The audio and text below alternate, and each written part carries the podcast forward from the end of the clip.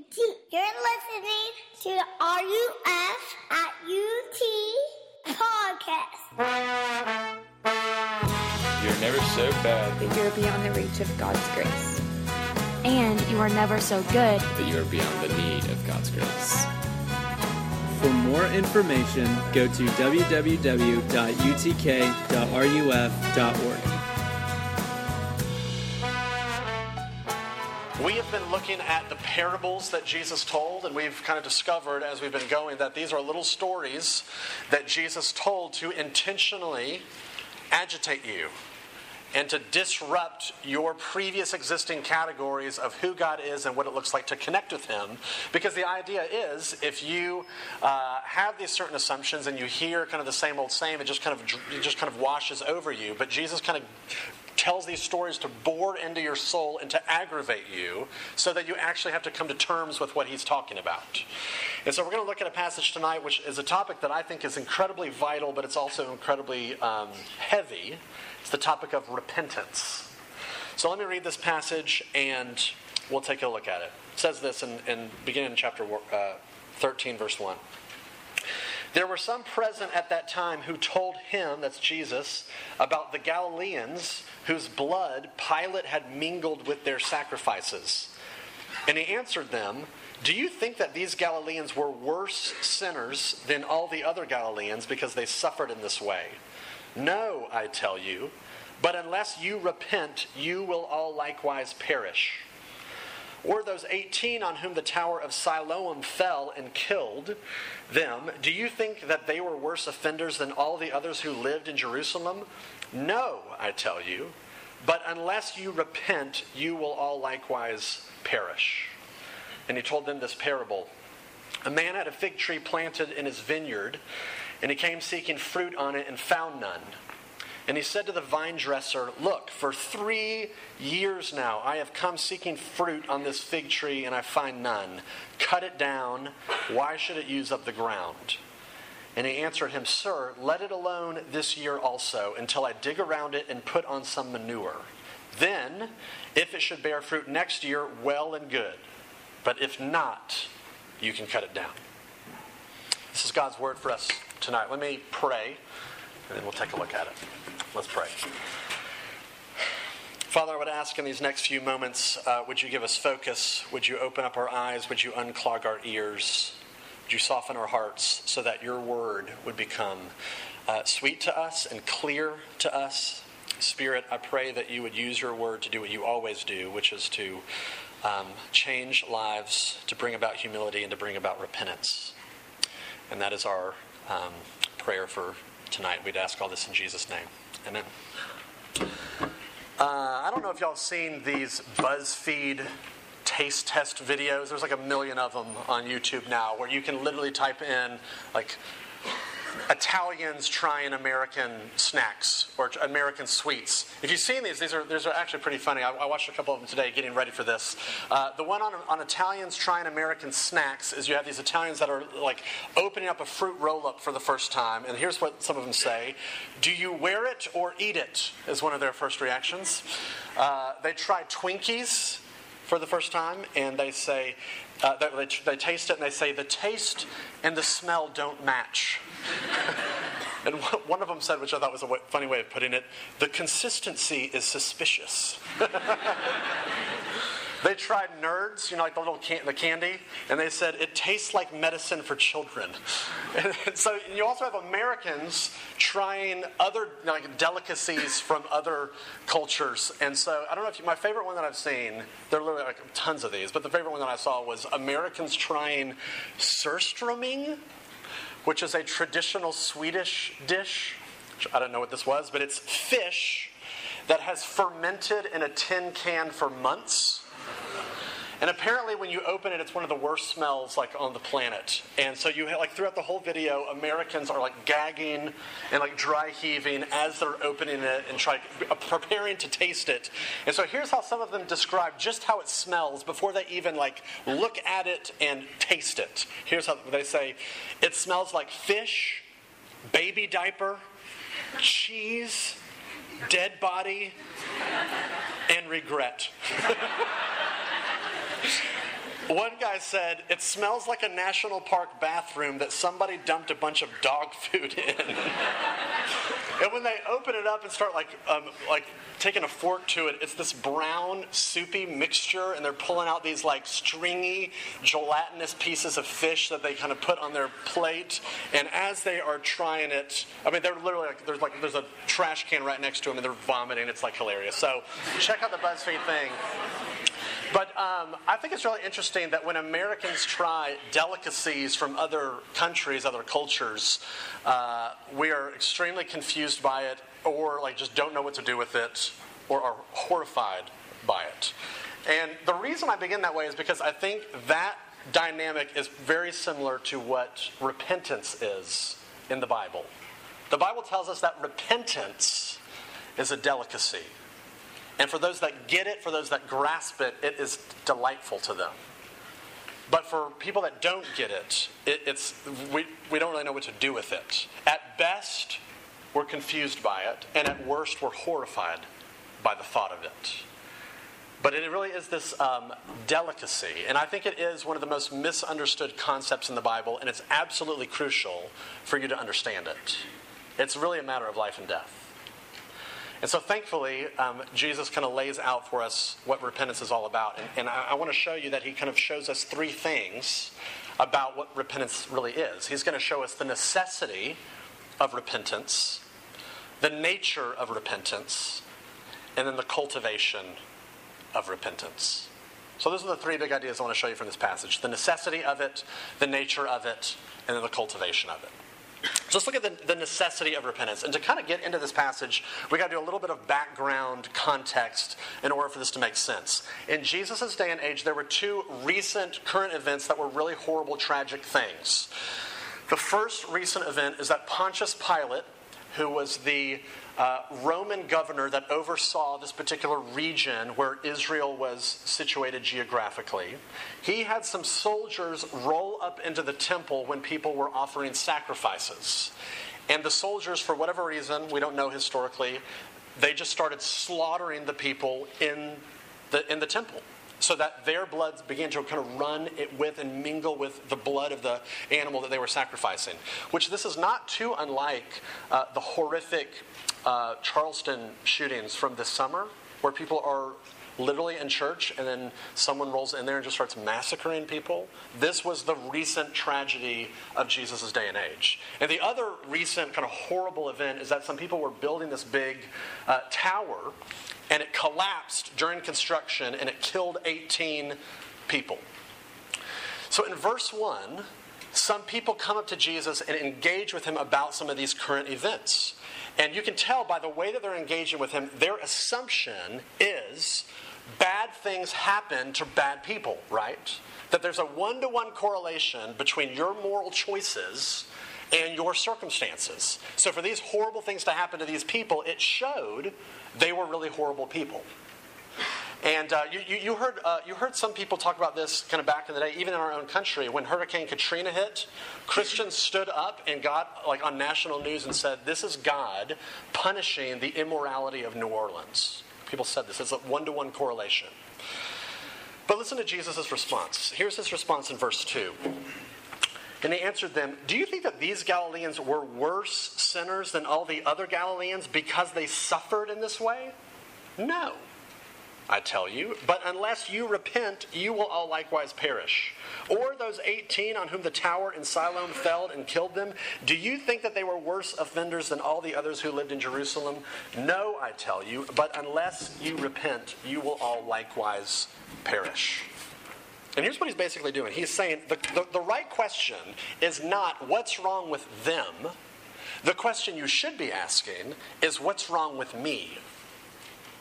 Which is pretty crazy to think about. He's, there's this really horrible situation, and he's using it as sort of a gateway to talk about this topic of repentance.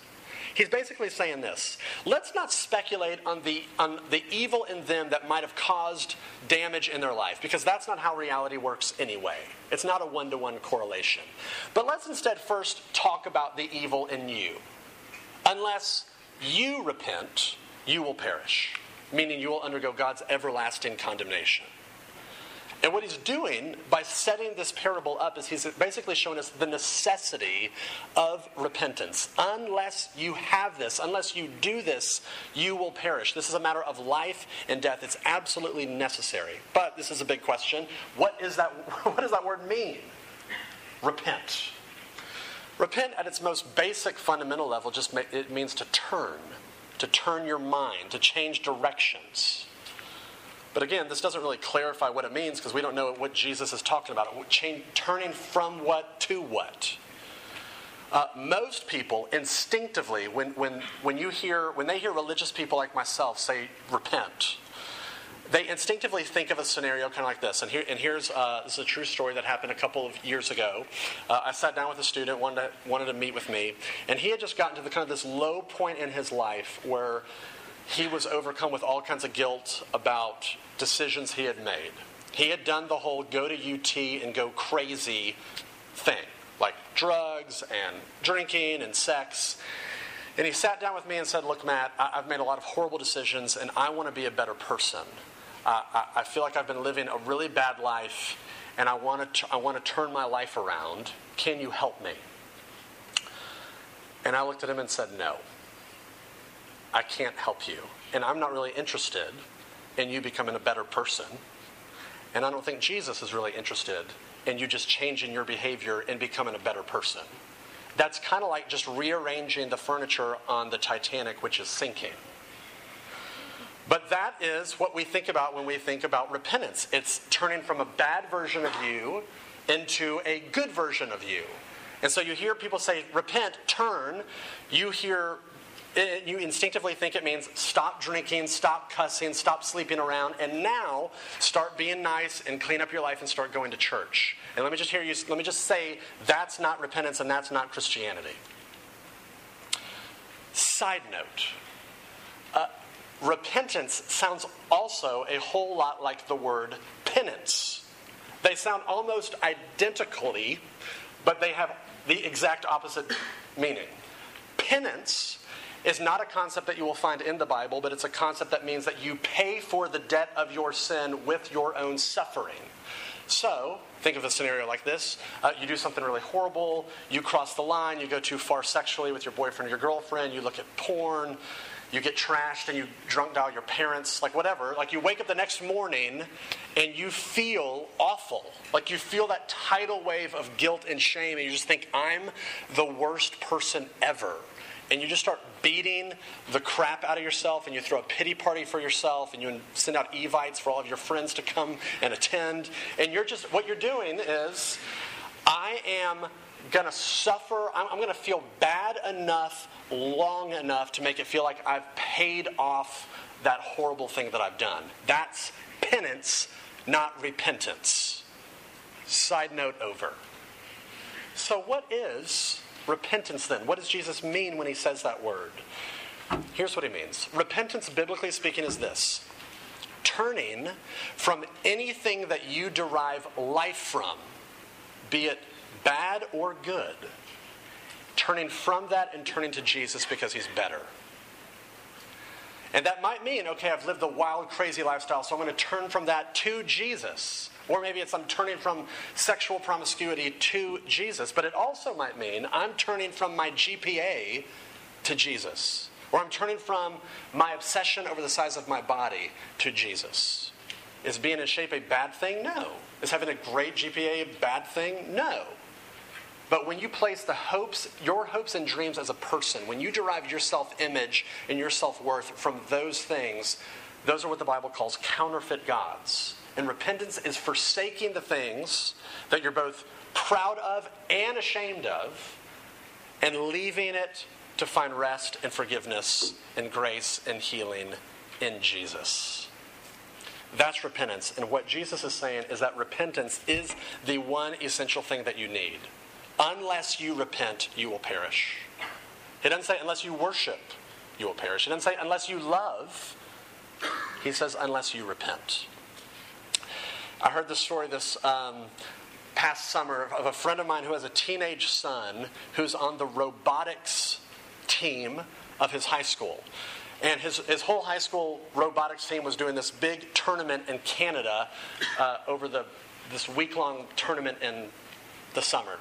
And so, as they were gearing up for this trip, uh, the, the, the, mom starts to go into kind of planning coordinator mode where she buys the plane tickets and gets the passport out of the lockbox and um, books the hotel. And seven other families are going on this trip, packs the bags, gets everything ready.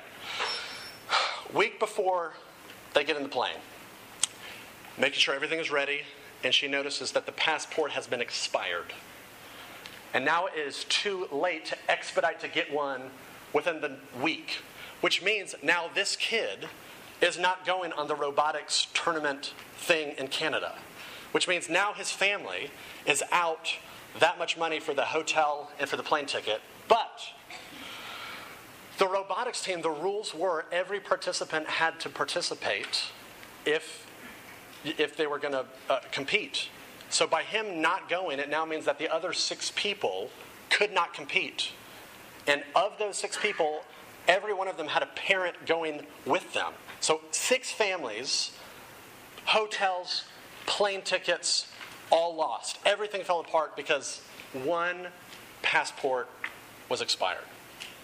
And I think it's really interesting because you know this is a story where you can have your bags packed, you can have your uh, travel medication, you can have your pillow that you take with you on the road, you can have your tote bag, you can have plane tickets, you can have everything ready. But if you don't have a passport, you're not going. And Jesus is saying it's the same way with repentance. You can be a nice person. You can read your Bible. You can be a high school ministry leader. You can be an RUF leader. You can have amazing worship experiences. But if you don't have repentance as a part of your life, you're not a Christian. I don't know how else to make sense of that sentence. Unless you repent, you will perish. It's that serious, it's that crucial, it's that necessary. That's the necessity of it. But secondly, let's look at the nature of it. Like, get into it. What, it, what, what is it actually all about? Well, let's look at verse 6, where Jesus actually tells this parable, tells this story. And it's the story about this man who owns a vineyard. And he has, this, uh, uh has all these fig plants, fig trees. And he goes out to check on this one over and over and over, and he notices it's not producing fruit. And so, after three years of going out and going out and no figs, no figs, he says, chop it down is just taking up space. Now, you don't know this, and I didn't know this because I, you know, I didn't study until this week Middle Eastern fig tree details and stuff. So, the, the reality is that fig trees in Palestine produce figs 10 months out of the year, which is constant, almost constant, continual fruit being produced. And this tells you that the expectation of the vineyard owner was that there would have been constant fruit coming out of this thing all the time. And what that shows you about the nature of repentance is this is that repentance is an ongoing constant thing. Repentance is not just the way into the Christian life, repentance is the way of the Christian life. Repenting, repenting is not this one time thing that you did back in the day when you became a Christian. Repenting is about today about like your life right now if you're a Christian. Repentance is about your life. Martin Luther, you know, famous 95 Theses guy. I don't know if you've ever looked at the 95 Theses, but the very first thesis on the list is this. Let me read it. When our Lord and Master said, Repent, he willed the entire life of believers to be one of repentance. That's the first thesis of the 95. That when Jesus talks about repenting, he's talking about that as a lifestyle. So let's, let's do a thought experiment. What would that look like practically? And we'll just use me as an example. Uh, here's, here's what one day of repenting could look like in the day in life of Matt Howell. I wake up in the morning and uh, get dressed and get ready to go to work, and I've got to go down I 40, which is the route I always take to get to campus. And when I get on uh, I 40, I'm uh, daily assaulted with terrible drivers that drive too slow or get in my lane and don't know how to move forward. And so, uh, uh, most days on my way to work, I start off the day angry. And so, uh, repenting would look like me catching myself of my anger and realizing this self will thing in me where I realize every, I, I really do believe everyone in the universe has to accommodate and bend to my desires, which is horrible. So I, I repent of my anger and, I, and I'm reassured of the reality that God loves me and He forgives me because of the cross. Now I get to campus and I have a breakfast with a student, and the student tells me of something stupid that they did over the course of the weekend. And rather than just being patient and listening with them, I get frustrated with them because they know better and they're not growing according to my timeline for how, how they should be growing. And so I catch myself and I repent of my impatience, I repent of my Messiah complex, and I'm reassured that God loves me and forgives me because of the cross and I leave that breakfast, and then I go meet with another student and have coffee in the library, and they tell me that something really horrible has happened and they're heartbroken. And rather than me just crying and praying with them, I go into strategy mode and fix it mode. I'm throwing out all these solutions on what they need to do to fix their life. And I catch myself and I realize I'm a control freak. There's the Messiah complex thing coming out again. And so uh, repent of my lack of faith and um, I'm reassured of the reality that God loves me and forgives me because of the cross. Then I leave those appointments and go to my office where I work extra hard on my sermon, not so much because I love Jesus and because I love you, but because I'm driven by such a fear of failure that it has to be perfect. And then I catch myself in this fear of failure mode and I repent of my lack of faith and my fear. And I'm reassured once again that God loves me and He forgives me because of the cross. And we're not to lunchtime yet. And I haven't repented yet of my pride or of my greed or of my lust or of my sense of entitlement that my time is mine, my space is mine, and how mean I, mean I can be to my family and how mean I can be to my kids. And you take one day like that and you string together an entire life of that. What does that do to you? I think it does two things to you simultaneously. On the one hand, it shows you the depth and the magnitude of your sin. And on the other hand, it shows you the depth and the magnitude of your Savior. After one day, you already see that, that your sin is greater than you thought it was, and your Savior is greater than you thought He was. And when you string a lifestyle of that together, because, you, you, because you're finally being honest about your sin, you know what that does in you? It makes you um, self aware, it makes you approachable, it makes you honest. It makes you relatable. It makes you humble. You find yourself saying, I'm sorry a lot. You find yourself saying, um, I was wrong. Will you forgive me a lot? If that becomes normal language for you, you're humbled, and yet because you know His love and His grace for you, it, that's what gives you confidence and boldness and courage and stability and security and joy and obedience. You're no longer dominated by fear and shame and guilt like you were before. That's why repentance is a delicacy to those that get it, to those that understand it. You realize and recognize God's using this repenting thing to deconstruct my self assessment of who I am and to inflate my appreciation and love for God. That's the first little aspect of the nature of repentance I want to show you. And there's one other thing I want to show you before we move on. The second little feature I want to show you about uh, repentance is this. When the vineyard owner goes out to look at this tree regularly, he's looking for fruit, right? But if the tree was brown and dead and shriveled up, it would make no sense for him to keep going out year after year, month after month to check on it to see if it's producing fruit. It just would have been obvious this thing's dead and it's not producing fruit. But the reason why it keeps going is because that tree looked like every other tree same height, same width, same color. It had the appearance of every other tree, it just was not producing fruit. Functionally, it was dead, even though it looked alive. And what Jesus is showing you is that the fruit of repentance is the sign that you're alive. He's showing you what it looks like to be uh, spiritually healthy. Now, when you think about what it means to be spiritually healthy, what thoughts come to your mind? When I say, here's someone that's really spiritually healthy, my guess is you think of a composite in your head of someone that either has it all together or is getting it all together someone who's becoming increasingly happy, someone who is conquering and dominating sin so regularly that they uh, are struggling less and less and less intensely as they move through life. Like that's someone who's spiritually healthy. They got it all together, they're happy, and they're struggling less. And Jesus says, no, that's not spiritual maturity. Someone who is spiritually healthy recognizes and knows their sin so much and they know their Savior so intimately that they repent fast and often. That's the sign that you're actually alive. Where you repent fast and often. It's people that are spiritually alive that are honest enough to say how messed up they are. Which is interesting because that's what holiness is. Holiness looks and feels a whole lot more like brokenness. That the more holy you become, the less holy you feel. And Christians get this kind of silly idea in our heads that Christian maturity is you needing Jesus less, which is actually entirely backwards.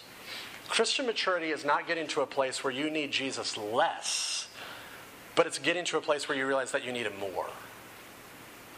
That's the nature of repentance. So here's the last question, and I'll be brief on this. How do we get it?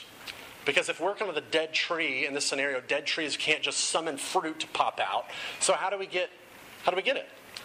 Well, here's the last thing, the cultivation of repentance. And I want you to look at what the gardener does, the vine dresser does, how he talks to the owner. Look at verse 8 and 9. And he answered him, Sir, let it alone this year also until I dig around it and put on manure. And if it should bear fruit next year, well and good. If not, cut it down. And in this little exchange, he, he does two things. First thing he says is, let it alone. Leave, leave it alone, give it one more year, and if it doesn't produce fruit, then let's get rid of it. What he's doing is he's suspending judgment temporarily, he's buying time. And this is what God does. He, one of the reasons why you're breathing right now is because God's being gracious enough to you to give you time. Time to accept his invitation to repent. And if you think this is great, I've just been given all this time, I'll, I'll get around to this repenting thing tomorrow. Don't be a fool. You are not promised tomorrow's repentance. This is about today. This is about like tonight. This is about like right now. What it looks like to respond to this. For God to give time for you to accept this invitation to repent. That's the first thing he does. He, he suspends judgment temporarily in order to give you an opportunity to respond. But the second thing he does is he, he acts, he does something. And did you see what he did? In verse 8, he says, I'll dig around it and I'll put on manure, which is very flattering. Manure, of course, was a form of fertilizer. It was this, uh, it was animal waste. It's gross, smelly, nasty stuff that nobody wants to be around. And Jesus says, okay, here's what I'm going to do. I'm going to take dead, nasty stuff that nobody wants, and I'm going to apply it to the roots of this thing in order to save it. I'm going to take this dead stuff and put it on this dead thing in order to bring it to life. Which sounds exactly like how God always kind of works. Because here's this tree that's about to undergo violence. Chop it down. And instead, there's this voice comes in that says, Leave it alone.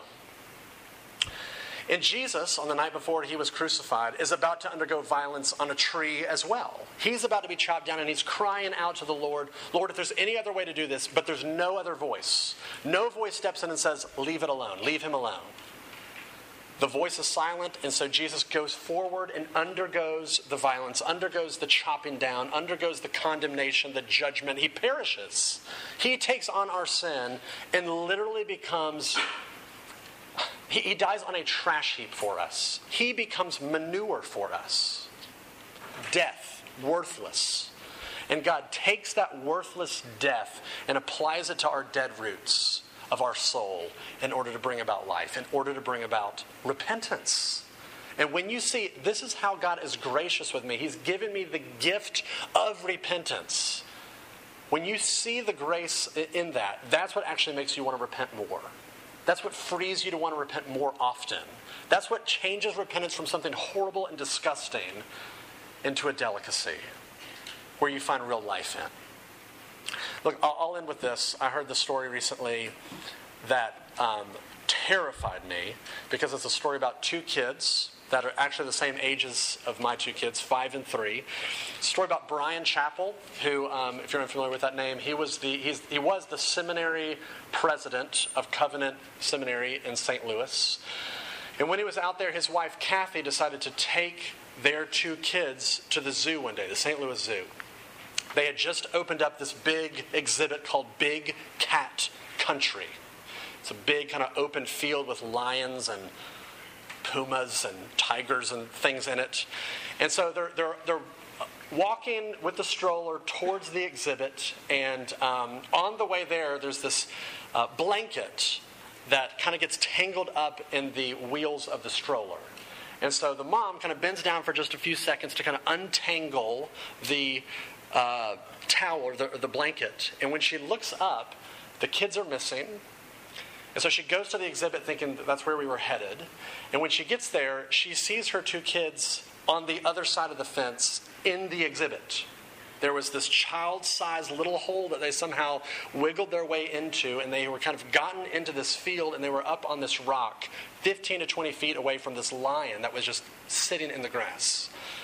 So mom, you know, internally freaks out and realizes there's nothing I can do. I can't get through this hole to go get them. And if I start shouting, it's going to alert the lions, and it may, once they realize that they really are in danger, it may kind of paralyze them and like freeze them up so that they don't move. And so she did what you know brilliant moms only think to do, which is to get on her knees and to kind of open up her arms and to say, "Boys, your mommy loves you so much. Will you come give her a hug?" And they kind of hop down off of the rock and they run and climb back up, and she has them in her arms and they're protected from a danger that they had no idea was that big looming in their life. And I think that is a brilliant, that's a wonderful image. that is a wonderful image of what repentance is. Jesus says, unless you repent, you will perish, which means there is a danger looming out there that's bigger than we realize, and we're not really in touch with it. But rather than being like the street preacher guy that comes to campus and just shouting at you, repent, repent, he opens up his arms on the cross and invites you into his love. He invites you to turn from the road to hell that you're on and to come into his loving embrace. And when he has you, his love will protect you and keep you secure and safe. But here's the thing you must respond. You must turn. You must come into his arms. In other words, you must repent. Consider that an invitation. Let me pray. Father, I realize that there are some folks here tonight in which all this language of repentance, it just it sounds sweet, it tastes like a delicacy to their own soul. And yet even as I'm saying all this, there are other folks in this room where this just this sounds so horrific and abrasive and abrasive and offensive and I pray that you would convince us all again of the sweetness of your grace where we would see your loving arms extended, inviting us to come, as not an invitation to death, as not as an invitation to uh, for us to lose ourselves, but for us to find ourselves, to find life hidden in you, protected from the judgment to come. Would you warm our hearts to you so that we would turn from any other trust that would intrude and find life in you and in you alone? We pray all this in Jesus' name.